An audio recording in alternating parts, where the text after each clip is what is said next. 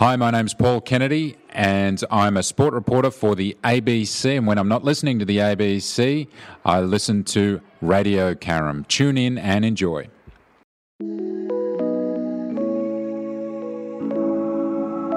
Welcome to the Strong, Single, and Human podcast. A real look at single parenting, how to navigate the ups and downs of life with kids on your own while keeping sane. We cover all manner of subjects from domestic violence, dealing with childhood trauma, through to fussy eaters and how to help your kids become resilient. I'm your host, Claire Martin. Welcome.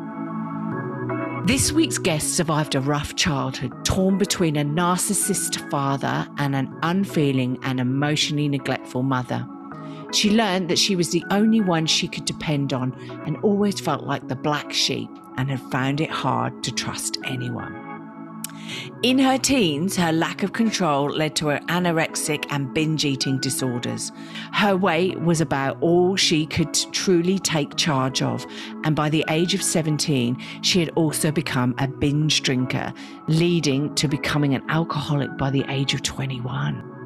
After transferring this lack of self relationship to relationships with others, she found herself at the end of a string of emotionally vacuous and harmful relationships, culminating in a marriage to a narcissist, whereupon her self esteem issues came back again via her weight. She protected herself by becoming morbidly obese. That was the only way her body could physically be off limits to an abusive husband or so she thought. After 14 years of being told she was ugly, worth nothing, a horrible mother, and much more, she left, packing the kids, dogs, and cats into a car and loading a truck and leaving town. The next four years saw a drawn out legal battle, which saw her lose everything except her babies. And she had to start again. But the toll of adverse childhood experiences and adverse childhood relationship experiences and her adult relationship disasters, including the one with herself. Years of stress and physical trauma to her body culminated in multiple conditions that threatened to end her life. She threw herself into study, learning about the systems of the body and how they each work in harmony. She sought help for her trauma and became truly well and truly loved. Welcome, Magic. Welcome to the podcast. Thank you so much for coming and joining us here. Thank you so much for having me. It's great to be here. No, thank you. Wow. What a blimmin' journey you've had. I mean, I've survived an eating disorder as a teenager as well. Um, wow, and all the narcissism and all that other stuff as well. So, like, crikey, it's it's a hell of a journey. Like, can you tell us? Have, have I like covered everything? Can is there anything more you want to tell us about what you went through with your eating disorder? Yeah, well, I guess it for me it started very early. So, you know, it was little things like I would gain a little bit of weight as a kid and get told, "Oh, you're you're getting a bit fat." And wow. we think that means nothing to a child, but it actually means the world because you store that in. information away. So, you know, how old were you? How old were you though? Yeah, look, it started when I was about six. So my wow. parents got divorced when I was three. I was a bit of a, a political football in the courts between them, you know, because they couldn't have a relationship. So let's just use the kids to hurt each other. And, you know, it was about six that I, it was probably earlier, but that's when I remember like my father saying, boys only like skinny girls. Wow. Yep. And then my mother saying, well, you're getting a little bit fat. You should probably keep an eye on that. And constantly, like back then, we weighed in stone. I don't even know what that measurement oh, is don't. now, but yeah, we do. But I and like I came from the UK about 15 years ago and I've converted to kilos um, now, but like pound and stone was what. Yeah. So my mum used did, to tell me how many stone I weighed pretty much every week. Oh my God. you know, it didn't actually pop back into my head till we were talking just off air earlier. And I went, actually, hang on. Being weighed was a weekly thing. Why was that?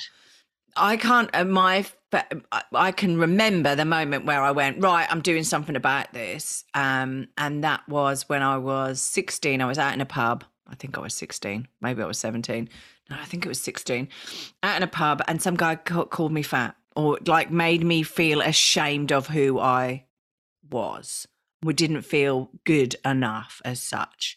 And I'd been getting on really well with this guy and um didn't I wasn't like wanting a relationship or anything, but he just shamed me because I was fat. And I went, right, that's it. I'm doing something about it. And I, I remember that was my turning. I'm sure there was a build up to it all. Um, but wow, six, that's that's so young. Yeah. And then moving into like the start of puberty, I remember clearly. And, you know, to a disclaimer, if my mother's listening, yes, this happened. I know you don't remember this, but it did happen. But she, we used to go swimming like every, I think it was a Thursday night at wow. an indoor pool with her best friend's family, who had two daughters around my age as well. And like dinner after swimming lessons was always, you know, chicken chips and salad from the charcoal chicken, because that's what it was. I mean, there wasn't a lot of takeaways back then. This is, you know, early 80s. So, um, but I remember her making me sit back and wait to eat until everyone else had eaten. In fact, everyone else had seconds, and I wasn't allowed to touch the food till they'd eaten. Now, to this day, she says she doesn't remember the whole thing and it never happened, but it clearly did happen.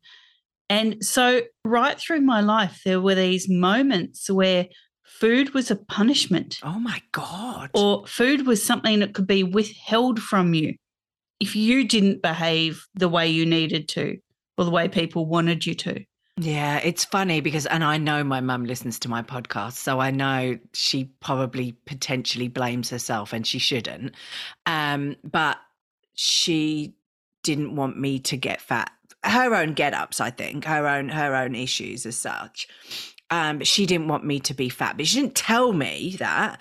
But I would get like, I'm such a horrible child, but I would like have cereal, but if I was if I was hungry, right, I couldn't have anything else. So I would have like one bowl of cereal or whatever. And this is what I've been told because I can't really remember this. And then apparently I would go next door and eat next door as well. So I would have dinner, I would have cereal or breakfast at my house, and then I'd still be hungry because I'm a growing kid or whatever, right? And I'd go next door and eat cereal next door and tell them I hadn't had breakfast, right? Like what that? But like it was, I suppose it is that element of withheld withholding as such that like and I like so you at such a young age, man. Because I wondered and like one of the things that always goes through my mind is this just something that teenagers experiment with anyway? Like, is it that because of the bombardment of media and all of that stuff that and all the hormones that are going on in our body. And I know it affected me as a teenager, but obviously not because it affected you so much younger. But like, it's just this sort of teenage boys and girls do is experiment with controlling the food and things like that in their lives. But I, I don't think it is. But well, to some extent, it is. Like it's oh, a natural thing because as your body changes through puberty, your appetite changes and your need for nutrients changes. Mm. So as mm. you're making hormones, you need like more vitamin C, you need more vitamin Bs, you need these kind of things. So we naturally go and seek more than we may have, you know, as a younger child. But for me, I didn't even get to experience that because it was, you know, this is what I'm holding over you. So come 15, 16, wow. I was so ashamed of who I was, so ashamed of my body. And, you know, I actually had a reasonable body. I remember, you know, at sports being early high school, looking at all the other girls, going, wow, they've all got boobs and I've got nothing. You know, that that Freaky Friday movie where they wish boobs. themselves into something. Well, the next I day know. I had D cups. You know. Oh so. my god! Well, and and I'm curvy, right? So, but I suppose I was I grew up in the 80s, 90s, and um, Levi 501s were the thing to wear, right? They're really they're straight up and down, right? They're not built for curvy women, right? So they never fitted me, and I was so jealous. And also, like I had the Kate Mosses and the, you know, Naomi Campbells and people like that who were like right skinny bean poles.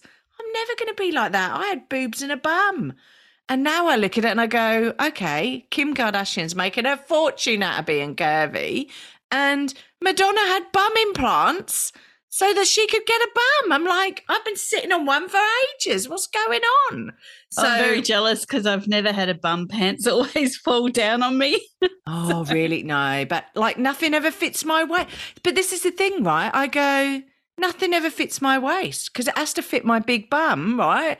But I've got a skinny waist, right? So I always have to wear belts or, you know, elastic sort of waist. Well, not elastic waist, but, you know, like, so I don't know. But okay. So, like, it sounds like I laugh because I'm sitting here thinking as I'm saying it and as, and what you've just said, right? I go, well, it just sounds like none of us are bloody happy. Even if you got, even if you're a billionaire or a millionaire, none of us are bloody happy. That's so true we because be. we're not taught to be happy in our bodies. Mm. We are not taught that from the media, from you know all the expectations of society. We're not taught that a big bum or big boobs are okay. And so for me, as someone that was reasonably skinny with big boobs, you know, early transition into teenhood, also very, very unhappy with myself. The only thing I could control was staying skinny. Wow. And I've got one of those weird bodies. The more I try and lose weight, the bigger my boobs get. So they were going from D to E cup at the age oh of 17. God. And I'm like, God love you. What? well, I, I, well, yeah. So, okay. So, what eating disorder did you suffer from? Because a lot of the time, like well, bulimia is a little bit. So let's just take a step back even further from there. As far as I'm aware, and there could be many, there are only two main eating disorders, which is anorexia and bulimia. Yes, and there's offshoots Am I right? of those. It's, yeah. Oh, so then okay. you've got binge eating disorder, um, you've got secret eating, emotional eating, but they all stem from the same chemical imbalances in the brain. So without getting too oh. sciencey, you no, know, no, these no. things start with the gut. So a lot of our neurotransmitters are made in our gut. And then our brain, we can have, you know, an imbalance with serotonin or dopamine or, you know, any of the neurotransmitters. And so that can be involved in our eating disorders. But we don't know that when we're going through it. No. So for me, what it looked like was my life was spinning out of control. So I left my hometown and I traveled to a completely different state to work. But I was working long hours and I was in hospitality. So, for anyone that's ever worked in hospitality, it's listening, they will know that the more you are around food, the less you want to eat because you're smelling the food. And so your brain actually thinks, I'm consuming food because I can smell it all the time. Wow. But you don't actually get hungry and you also don't have time to eat. So this is back, you know, early 90s. And uh, I was working for a big hotel chain and I was working sometimes up to 20 hours a day wow. around food. So my brain was like, well, you can smell food. You've been around it all day. So by the time, you know, I could clock off, all I wanted to do was sleep. I certainly wasn't hungry. And so, you know, my brain started changing the messages.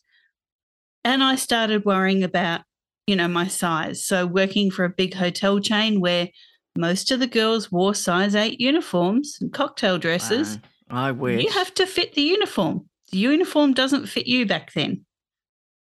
And this is a big international brand. You know, I remember saying, Can I get a size 10 skirt? And they were like, No, we've only got size eight. So all these things are happening through my life. And I'm going, This is all about my body okay, I will make it so. So the only thing I could control properly was my weight. And when I say how I looked, you know, I can say to the listeners now in a funny way how I looked and what I thought was the perfect body image for me, but it's absolutely ridiculous because, you know, I wanted to be skinny with the big bust because God gave me the big bust. What do I actually looked like was Olive Oyl from Popeye. Wow. Okay. So like a stick with boobs. and But it, it it's a bit like more uh, you do your because I look back at past pictures um and I look back and go what was I worried about? Like why was I so obsessed with X Y and Z because I I don't look too bad. I look all right. Like yeah, I'm totally. 50 I look I'm 51 now. and everything's fallen to the floor. But you know, I have a different outlook on life. But but even even now, right? So even now with the hormones and all of that stuff, right? You know, it's it's still a challenge because your hormones are changing, your body's changing, and I'm getting old basically, and everything's falling to the floor. So you ain't got that youthful look.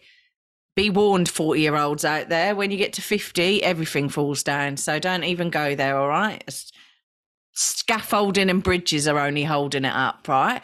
But the thing is, yeah, I looked okay. You know, I didn't know what I was worried about. Your brain says, oh, yeah, no, you need to be, you need to look like X or you need to do this. So, Totally. But for me, it wasn't even about that. Like I look back at photos now and I go, who is this white, skinny, skeletal person with a rack? Like, who is that and how was that person alive? wow. Like, I'm saying white, like, I look Really? like something out of a vampire movie back then. And that was my day to day. But it wasn't driven by my body image, it was driven by my control. And so, you know, a lot of people think eating disorders are just driven by body image. Oh, To some extent, it yeah. started there for me. It started there, but that's not what it became. No. For me, it became a control issue. And I remember just before my wedding, so I was very anorexic. So let's backtrack a little bit. When I was living in another state, I would cook a meal once a week. And I Once a would eat week. once a week. Maybe a couple of days I would snack on it. Like I loved roast lamb back then. So I would snack on it for a couple of days and that would be it. Oh my god. And they would usually be my two days off. And then the rest of the week, I'm working around food and I'm, you know, overworking and so not eating. But here's the, the clincher I was drinking. So I was so self abusive that my sustenance instead of nutrients and minerals was alcohol. I actually lived for many months on French champagne and coffee. Oh my god. That was all I did. Isn't there a famous actress in like the 50s who used to live on fags, champagne, and coffee? I don't know. I'm trying to think who it is. Who's the one who was in Paris doing the like Humphrey Bogart and what's her Oh, name? Lauren Bacall, I don't know. Somebody like Ingrid that. Bergman, Yeah. one of them anyway. yeah. So, you know, for me, it was a control thing. So then fast forward, I meet a guy, I'm about to get married. I remember going for a fitting for my outfit for my wedding. And each fitting, they had to keep pinning it because I was so driven to be so skinny because everything in my life was out of my control, except for this that they turned around and said, and it was, I remember it was a George Gross suit that I wore, like with a long skirt, pencil skirt, and a, a jacket. And they said, We can't take this in anymore. You need to stop. And I was like, No, I don't. Everything's fine. I even Oh went to a weight loss company, and I'm not going to name the company No. because they should have turned me away, but they didn't. I went to a weight loss company and they took me on. And so here I was, already anorexic, already looking like death warmed up. And a weight loss company's agreed to help me lose more weight. Like Oh my god. this was nuts.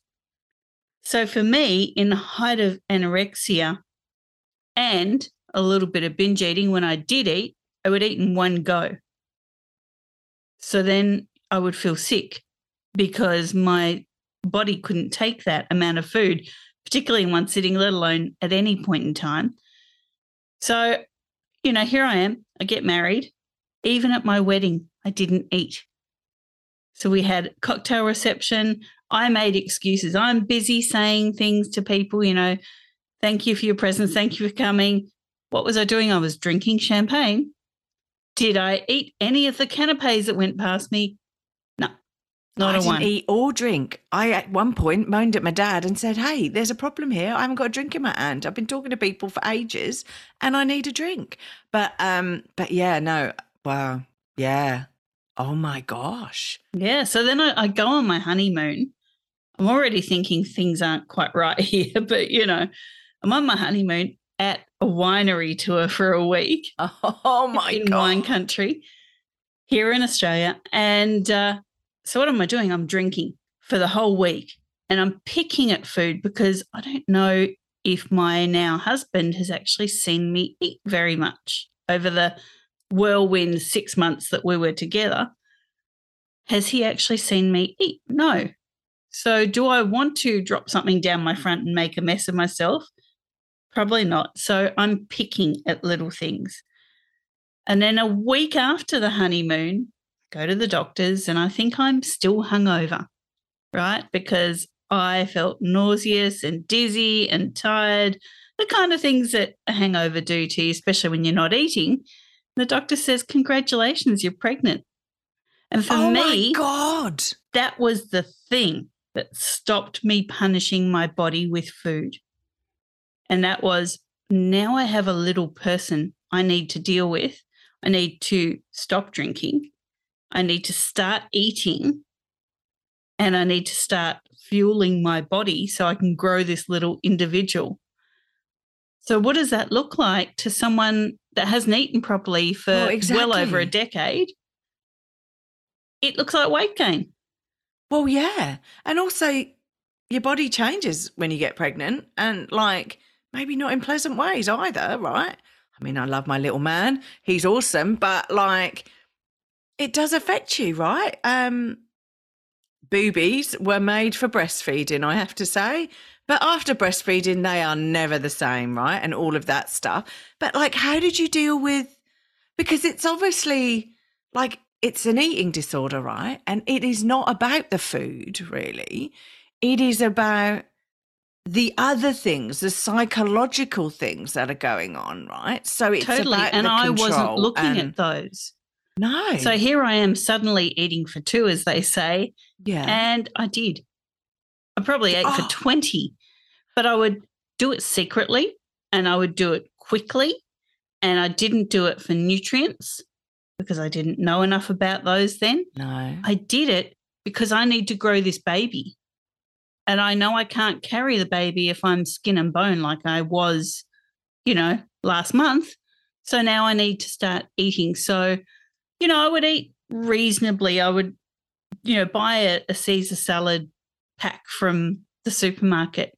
Now, you know, on the label of the Caesar salad pack says serves four. Wow, Well, I would make eat it in a bowl and sit and eat the whole thing. Oh my god. Yeah. But did you think? Do you think being pregnant was like somebody giving you permission to eat, so you didn't have to control that element of it because you had an excuse to just eat because you were eating for two, so it was all right. You were eating for two happy days. I don't need to be in control of this because I'm growing a person. That's that's what I'm doing. Well, that's what totally. I'm controlling. totally that was part of it the other part of it was i still had no relationship with myself so how am i going to have a relationship with food if i don't even love who i am how can i love what i'm putting into my body Wow. So you're driven by i need to feed this baby that's growing not i need to feed myself so that i can grow this baby very different scenarios So did the pregnancy go okay then? You were you like okay pregnancy wise all good? Had baby. I no, I was as sick as anything from day one. Hence why I went to the doctor and they told me I was pregnant because I was so sick. And morning sickness, hell no. It was morning, afternoon, evening, middle of the night. You know, roll over and look at the clock. oh my god, was this baby you know, a like, girl? the whole was this baby a girl? No, this baby was a very punishing boy. Oh my god. Shame. See, that blew my So- theory out of the uh, out of the ground then.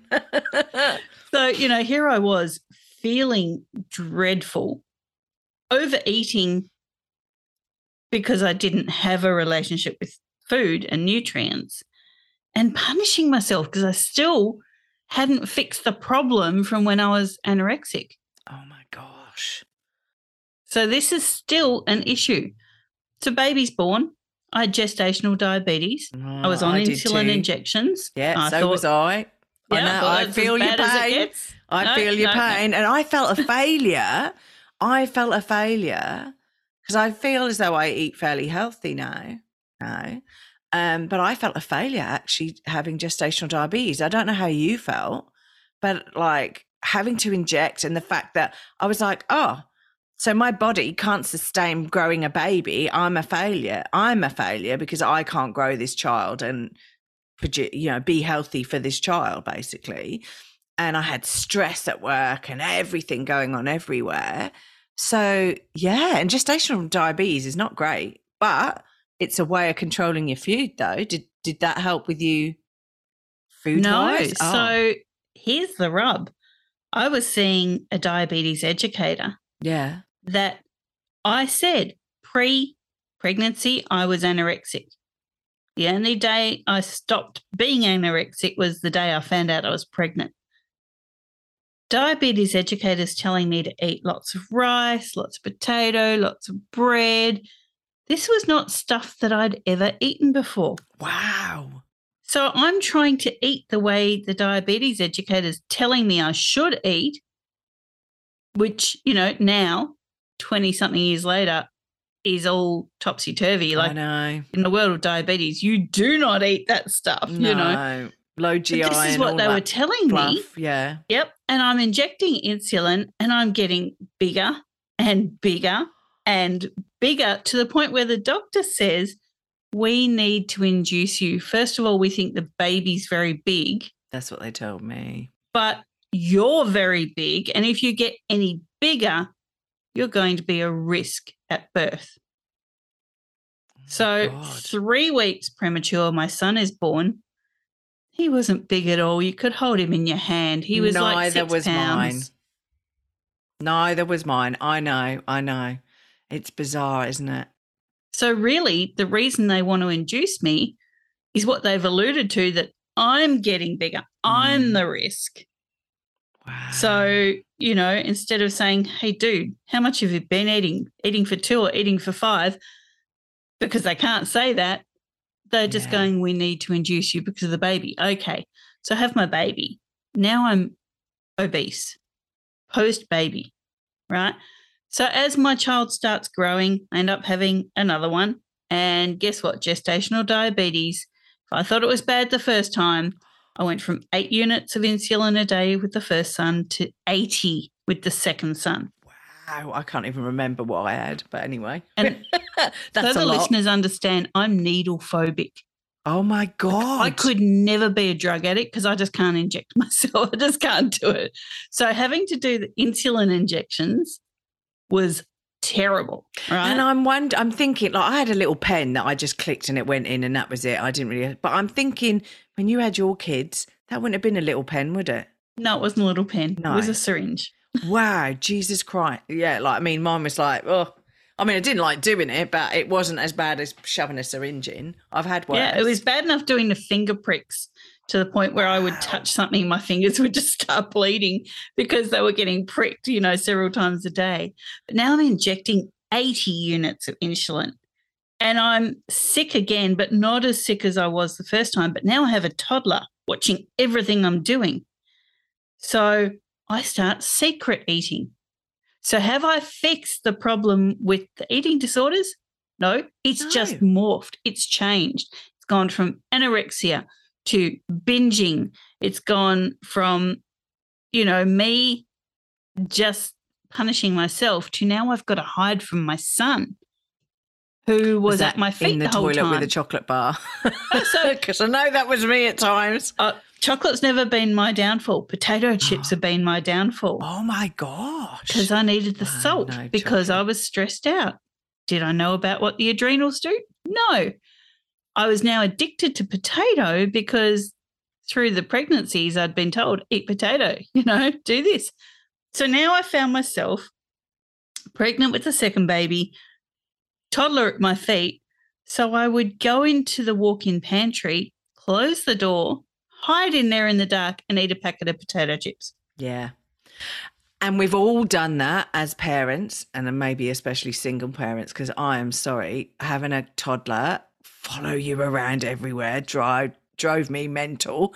But it's quite a serious thing with you though, because like Yeah. you were then secret eating.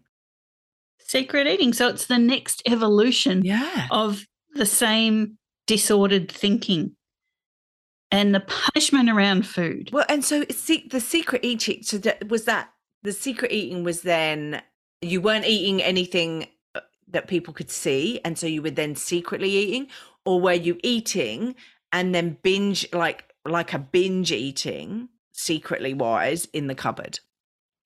Yeah, more the second. So I was eating, but because I was eating a whole packet of potato chips, then when it came time to eat with other people, I wasn't hungry. So I was picking at things. So what I was telling myself, my brain was, you're just picking at food. How are you getting so big? It must be something you're doing. Could I put it together that it was a secret eating? No, but I was punishing myself anyway Wow. without the whole picture of information. So here I am. I give birth to my second son, also premature, but only one week. Blimmin' boys. Also a small child. blimmin' boys. But anyway, I know, right?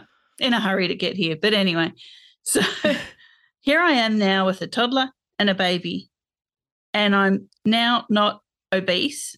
I'm verging on super morbidly obese. I'm 144 kilos and only five foot three and a half. oh my gosh. and I can't bend over. So if I drop something, I have to get the toddler to pick it up because I can't touch the ground. I've got gigantic boobs that have gone up to an H cup to feed the baby. Hello.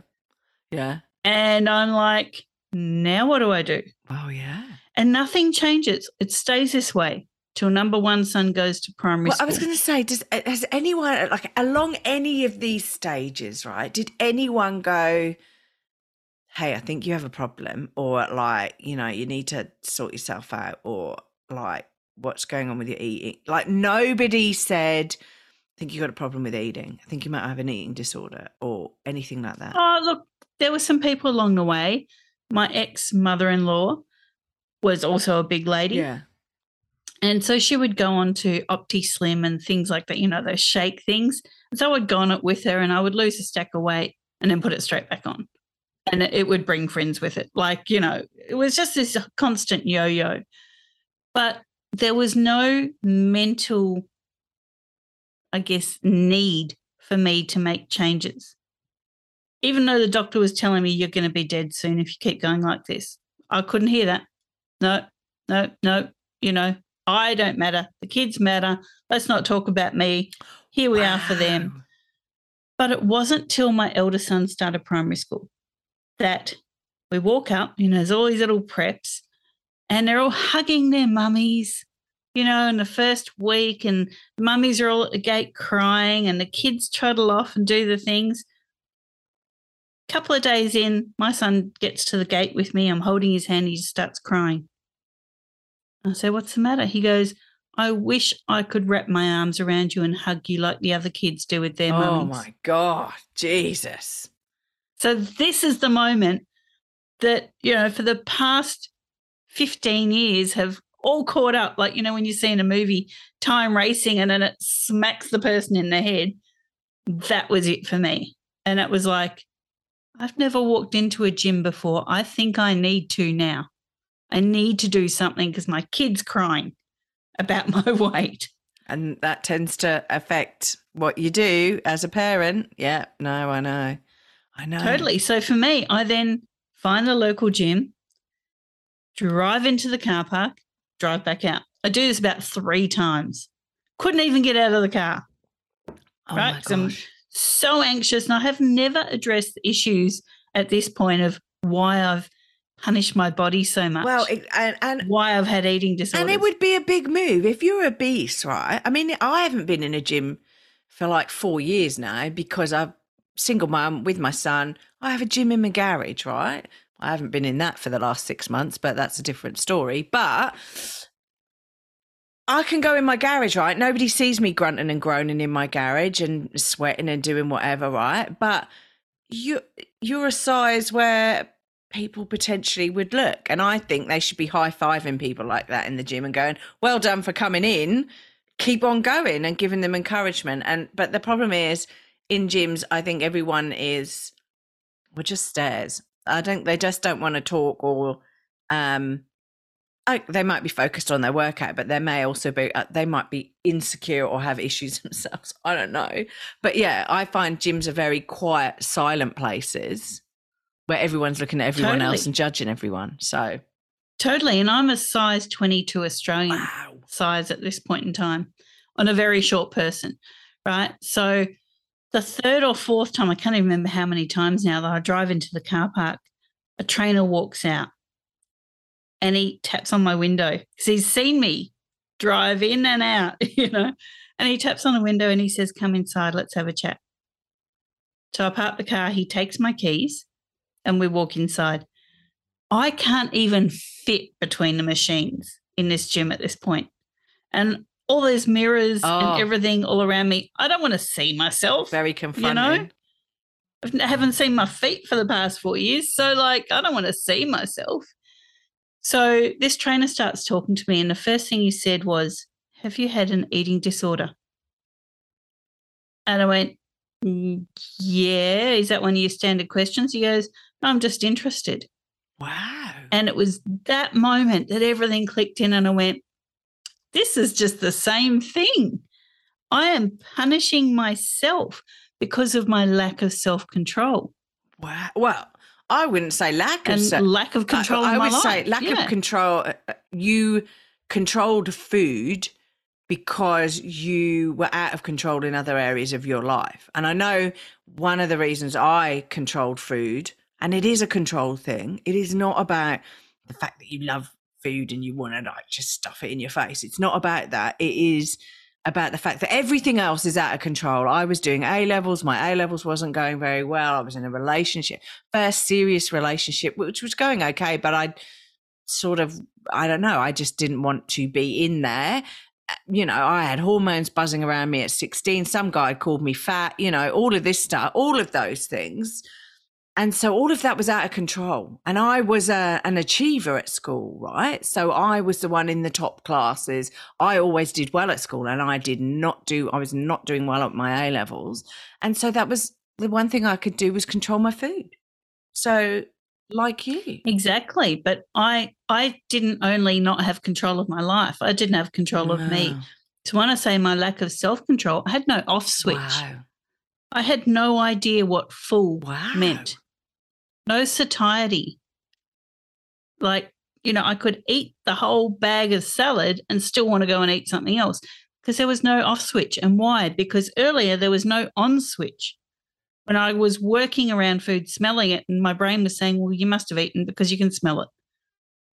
So I don't know uh, what, you know, hungry means, what not hungry means.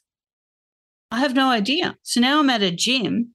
I'm totally self conscious because, you know, the trainer, the really nice trainer says, come and, you know, we'll see if this treadmill can hold you. And I'm like, why wouldn't it hold me? He goes, well, because, you know, it's only up to 150 kilos weight limit. And I'm like, okay, could I get to the treadmill? No, because I had to get past two other things first. Couldn't fit through them. So this is an issue. So I'm like, well, that's it. I'm just too fat to exercise. You know, there goes that idea. Luckily, that wasn't the end of that story. And the trainer kept up with me. And, you know, we would meet in a park and things like that and still do exercise. So as I start seeing the weight come off, number one son who was crying, Can I put my arms around you and hug you one day? Can hug me. And he goes, Oh, that's so much better but you're still a bit fat, aren't you? So he's just calling it the way he's saying it. He's not meaning to hurt me. Oh, I know. I know. So then I start on my journey of fasting because he says, But you're still a bit fat, aren't you? And he's the the universe to me, being my child. And so now I'm like, oh well, I can fix that. I'll just stop eating. it's a thing called fasting. It must be okay. So here I am going back to the bad old days because I can. Which is anorexia, really. So for the listeners, um, you know, now I'm 50 and yes, I'm overweight. And Join the club. But I'm there happy. is not there's not a heck of a lot I can do about it now. I've yo-yoed my body so much that the internal mechanisms of my body basically trigger every part of every system of my body to say you are not safe. So, do I struggle to drop the weight now? Yeah. Do I give up? Heck no no. because the one thing I can control now is the terrain in my body. So it's what is beneath the what people see, beneath the adipose tissue or the fat. If I treat that, eventually my body will feel safe and I'll drop the weight. So for me, it's not at all about the weight anymore. Do I like looking in pictures? Not particularly. I had body image issues after decades and decades of mistreating my body. But, you know, is that what my life is about? No. I can do everything with my sons. They're now in their 20s. You know, we do LARP battle together, medieval LARPing, and we bash each other up with our weapons. And, you know, I can still run after them, probably not as fast as they can run away, but know, I can still run and I can still battle. I can still do all the things that I need to do. And I garden and I go cycling with the boys. I do all those things. I do it carrying some extra weight, but I do it happily. And that is the key. And so, like, how how have you sorted your brain out regarding that side of things though? How have you how have you got to where you are today? I've had to learn who I was. That was the biggest thing. So, through all this journey, you know, rewind back to six, being told all the things I'm being told, then, you know, 11, 12, being told don't eat till everyone else is eating and, oh, you're a bit fat and, you know, all this kind of thing. And then my anorexia and then my binging and my secret eating, all of that. What was missing was me. And that was probably the biggest life lesson that do not judge anyone by what they're eating, what they're weighing, what they're doing, anything like that. Just accept them for who they are. Yeah, I I have And if you have someone in your family that has an eating disorder, be of service to them. Go up to them and say, Listen, I'm here for you. What do you need? Don't try and make them eat. Don't try and talk them out of their anorexia. Don't try any of that. Right? But ask them, What do you need? Who are you? What do you stand for? How can I support you? Because that could well be what they're missing. Yeah, and it's also around um it's also around like people who are like obese, right? As such, um in the fact that, you know, it's about how do I help you? How do I help you lose the weight? How do I help how how am I going to be of service to you? Because you can't force them to not eat the foods that they're eating or anything like that. It is a psychological thing. And um they do did you go and get counselling? What actually happened I- regarding yeah, I did a lot I've of been work- to loads of counselling. I've been to so many counselling sessions, it's untrue. I went to counselling with my mum, God love her. And um yeah, I still, you know, still have to go go, go occasionally for my sanity. Yeah, so I did a lot of work on my trauma. So for me, that was what it was my childhood trauma, you know, being of use to other people for their own ends. That's where it started for me because I wasn't a person. You know, I was the kid that got switched to access visits and then told, don't eat your porridge like that because she eats it like that. And then Oh, told, don't do that because he does that. So there was no me. So I've done a lot of work on that and I can talk about it today on the podcast because it doesn't affect me anymore. You know, it is what it is and it's not my problem. It's someone else's problem.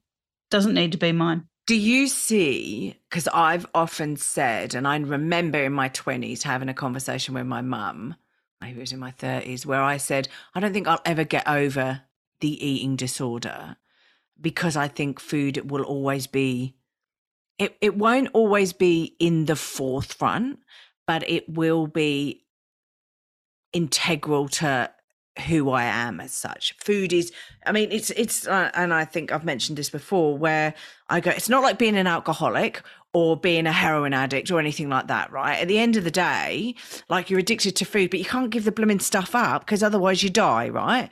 And it's almost like alcohol and heroin, you have to give up, otherwise you die, right? So it's like the other way around, right?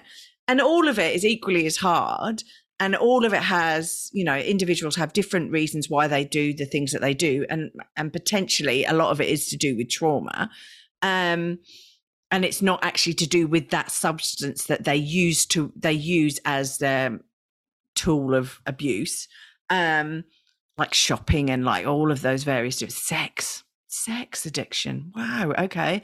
But yeah but like those things right? That's not actually the issue, it's the underlying issues that need to be sorted out. And I always feel as though it's a lifelong, not a lifelong battle, but it's, it's, there's all, I'm always going to have to watch myself on the journey that I like, what my internal conversation that I'm having with myself is. I know that's a bit of a long way around to going, is that what you think? So, look, for me, when I'm eating, I do eat for pleasure, but I go, wow, that was really satisfying. What a great meal. For me, knowing what a great meal is, is thinking I wish I could eat another one, but I can't because I'm so full. So it's checking in with myself Am I full? Have I had enough? It's also saying to myself, and I say out loud at our dinner table, look at the great nutrients we have here lots of vitamins, lots of minerals. This is for this, this is for that. I talk to my kids about what is in our food and what it's doing for us. It's no longer a weapon. It's a tool for health. I agree with you, but that exact and I think exactly what you've said. It's like I sit there and I go, um, I, you know, I'm eating certain things. It's quite funny because I'm sitting here drinking vegan bone broth, which is hilarious. But uh, I like, um, because I'm 95% of the time vegan. I I do eat meat, but only very, very occasionally. Um, yeah, so I'm hungry and I'm having I'm having an interview with me, uh, with you. So you know, I'm not putting that out there, but I thought, right, well, I'll have some bone broth stuff, vegan bone, which is made with seaweed and things like that, which is all healthy stuff. Hopefully, to get my blooming thyroid in interactive and doing its stuff because I'm old and everything's falling apart. But um yeah, and so it, I'm doing stuff for health reasons, not so much. So I'm eating things because it's healthy for me, not because I'm like I need to control stuff. Do you know what I mean? Exactly. So now I work out because I like working out. I'm not doing it for my weight loss, right? I eat what I eat because that's what I want to feed my family and I want my boys to have great nutrients not because I'm withholding food. I don't say to them, you can't eat a takeaway because that's full of, you know, trans fats and all this. I'm like, do you know what? You can eat a takeaway, but on a Friday. Uh, exactly what and that's do. all we need to do. Yeah. Okay. And the rest of the week, we need to fill ourselves with nutrients. Yeah. But also things like, like I discovered I don't really like McDonald's. I just don't like McDonald's at all. So my son does, and I go, well, I'm not going to stop him from having it occasionally, right? So he does go and have it, but I don't have McDonald's. I'll have something else because I just don't like the flavor and the taste that it leaves and how it makes me feel at, at the end of that. Whereas normally I've just gone, great, this is food I can't normally have because it's in that bad food list. So I'd go and have it. And I'm like, and I'm a bit like that with pizza because my son loves Pete. I think he's a teenage mutant ninja turtle or something.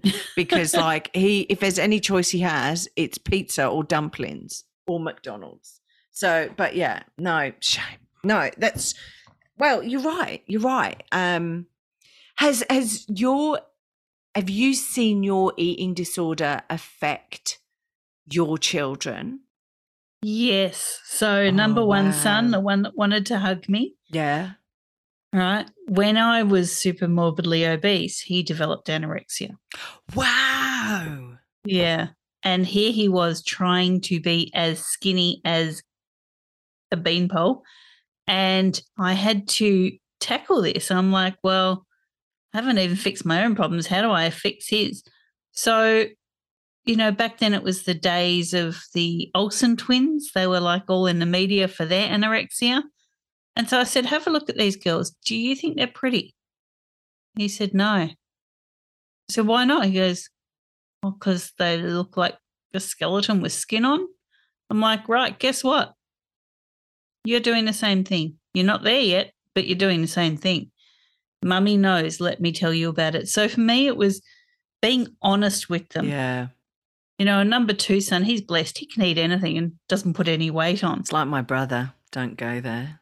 But he's the only one in our whole family that's never had a weight issue. So, but you know, I had to I had to address this with my boys and I had to be honest and I had to say, here's the journey I've been on. And I don't want you to have to do that. And here's why I was on this journey. And so all I can tell you, my sons, my loves, is you need to find out who you are, what you stand for, what makes you tick, your values, your beliefs. And I am here to support you. Wow. And having that conversation was very freeing for both of them. They were like, great. And so now we can sit down, we can enjoy a meal. We're going out later this week for a, our first Christmas party of the season. Wow. God, and it's you know what? We, I know, we're getting it over. like the supermarkets. but you know we can go and we can enjoy ourselves and that's a night out and we don't have to punish ourselves and we don't have to restrict ourselves because it's part of life yeah. Yeah, no, that's fair enough. I'm just very conscious of not restricting my son, but educating him into eating healthy. And I like, I'm quite blessed. Like, well, apart from the fact that he's gone off broccoli and cooked carrots at the moment, so I'm like, what the? You used to like scoff them down when you were a toddler, but like he would happily eat um, a piece of meat and veggies, and he has no qualms about eating the other stuff. Um, so yeah, he, veggies have never been too much of an issue, but now he's seven on Saturday, and um, now he's sort of taken uh, maybe because mummy's maybe overcooked the carrots once, and now he doesn't like them. I don't bloody know, but um, yeah, you know how it goes. And like broccoli, i have one that won't eat cooked carrots but will eat raw carrots My dad's like that, and I go, and then i have one that won't eat corn at all oh, I love corn. but has just started eating mushrooms and onions wow. So, you know what? They go through these things, and that's okay. But when I'm in the kitchen cooking, I'm telling them about the nutrients and I'm telling them how good this is for your body so that they have that relationship with food that I didn't have. But this is a safe thing. You can feel safe around food. You don't have to restrict it and you don't have to bombard yourself with it. You can just be safe and thank it for what it is. Yeah. Yeah, no, that's fair enough. That's fair enough. Look, thank you for being so open and honest with us regarding your journey with food and how how it's affected you um and your kids. Um it, what about if anyone wants to get in touch with you? If people want to get in touch with you, Magic, and um, you know, maybe they're going through something and they want to be able to reach out and just go, "Hey, that's me," or "Oh, I think my kids have got an issue," or whatever. How do they connect with you? Yeah, well, I do functional health. So I treat root cause of the problems, which is why I can say, you know, what triggered my eating disorders. So people can find me at www.wholisticnaturalhealth.com.au. Now that's holistic with a W in front of it because we treat the body as a whole. It's not about food and it's not about weight and it's not about just the immune system. It's about the whole body and the whole mind. So wholisticnaturalhealth.com.au. You can book our root cause analysis, which is a complimentary call and an intake that we do with people, and we can look at what's behind things. We do specialize in trauma, particularly childhood trauma. So we can do a lot of work with people around what might be triggering some of these thoughts. And and did everything that was going on with you? Is that why you're now into the uh, you know doing the dealing with the holistic natural health sort of side, the whole body side of things? Is is that how you came to do all of this? Yeah, totally. Because I was on a weight loss, you know, journey early, and that wasn't the problem. That was the symptom. No, exactly. So now I, I treat my problem and I help people address their root cause. So Wow. definitely now our careers are born out of our own experiences. And if I can help someone that may be having a poor relationship with their food or with themselves or whatever, then, you know, so be it. I'd love to do that. Yeah, and I I agree with you. That's why I do this because like I became a single parent and went, what the flipping heck have I got myself involved in? And that's why I started the podcast because I was like, well, there must be other people going, how how on earth do I do this on my own? Um, and all of the other different issues, anorexia, bul- bulimia, blooming, like self-harming, uh, various different other bullying, various different other subjects that I've covered. Um, so yeah, no, um, yeah, I know. It's bizarre how And our life shoves us down these journeys. Totally. And shout out to the single parents out there because you are doing a tough job. Yeah. You're doing two people's roles. So be a little bit kinder to yourself, be a little bit more gentle with yourself. I've been a single parent for 10 years now. And before that, you know, I was parenting with someone that wasn't even checked into the relationship, let alone our kids. So, you know, I get it. You just sometimes have to pull back and go, wow, today was a day and I did it and I made it to the end of the day Yeah. and really pat yourself All on the week. back because yeah, all week. pat yourself on the back because you are doing more than one person's role. Yeah. Do not let that get so out of control and so overwhelming that you punish yourself with food. Uh look, I yeah, I agree with you. I agree with you. And um and it is too all, too easy to do that with food, with alcohol, where you go, Oh, God, I've had a hell of a day. I'll just have a I'll grab a glass of wine and then two, three, four later. And it's so easy and it doesn't help you at all. I've actually given up alcohol. So, and I know probably the people who are listening to this podcast who know me in the UK and some of my friends here in Australia who know me will just go, sorry, what? Did we hear that right? But, but I have because it just isn't serving me. So I just went, oh, no, I've given it up. At least give myself a break. Maybe not until maybe Christmas. I'll um, have another go. But yeah. So look, one final question for you and I'm interested to see what you would come up with with this one. What book would you suggest and recommend to my listeners and why?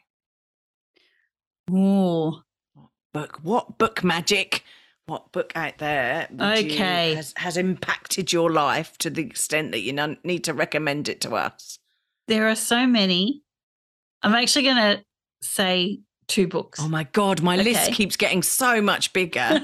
Jesus. So, if you have boys, you must read Steve Biddulph's Raising Oh, Boys. I've got that one. I've read it. Yeah, Uh, and it is I think he's got a. Raising Girls as well, but that was a game changer for me with my Yeah, little me leagues when they were little. Me too. And I'm trying to get him on moving here. Trying to get him on here. Stephen, if you're listening, sure you won't I'll be. listen to that one. yeah, Stephen, if you're listening, I, I would love to get you on here. Single parents, we need as much help as everyone else out there raising boys. totally. And my other book, kind of that I've just come to last year, was The Four Agreements. Wow. and then the second edition, the fifth agreement. So, you know, that's about being true to yourself and being really present and being kind and courteous with your words, even to yourself. So that's a must read. Wow. Okay. All right. Okay. That's I haven't heard of that one, so that's good. Shove that one. At least I've read the other one. That means I've only got one more to read. I'm making this massive, great, big, long list when I'm asking everyone. Um, so after this, so I change the question up every year. So this is like year two of the podcast, and so I've changed the question to sort of recommend a book. And my list just got huge, right? And I'm going. I've got so many books to read at home. Anyway, and I've just got loads now. But they're all great. They're brilliant. So um, yeah, great, brilliant. Thank you. Thank you so much today, Magic. Um, I know you're busy. I know you've got, um, you know, you do a day job just like I do a day job. Um, but look, thank you for like just being open and honest with us about your journey and, and you know what's impacted you. It's been full on. It has, but you know, important to say. And thanks so much for having me. No, thank you. Thanks for listening. I hope you have a wonderful week, and I hope to see you back here again soon. Be kind to yourself and remember, no one is perfect. We're all just putting one foot in front of the other and doing our best. I'm Claire Martin, and you've been listening to the Strong, Single, and Human podcast.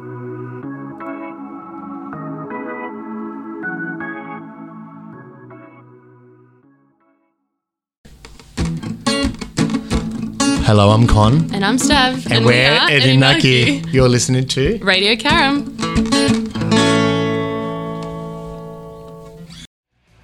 If you're down Carrum Way, just call Mitchell Tor. Or in Patterson Lakes, just call Mitchell Tor. Anywhere Bayside, just call Mitchell Tor. Buy a summer house, just call Mitchell Tor. Mitchell Tor. Real estate. Ooh yeah, little real estate. We want more.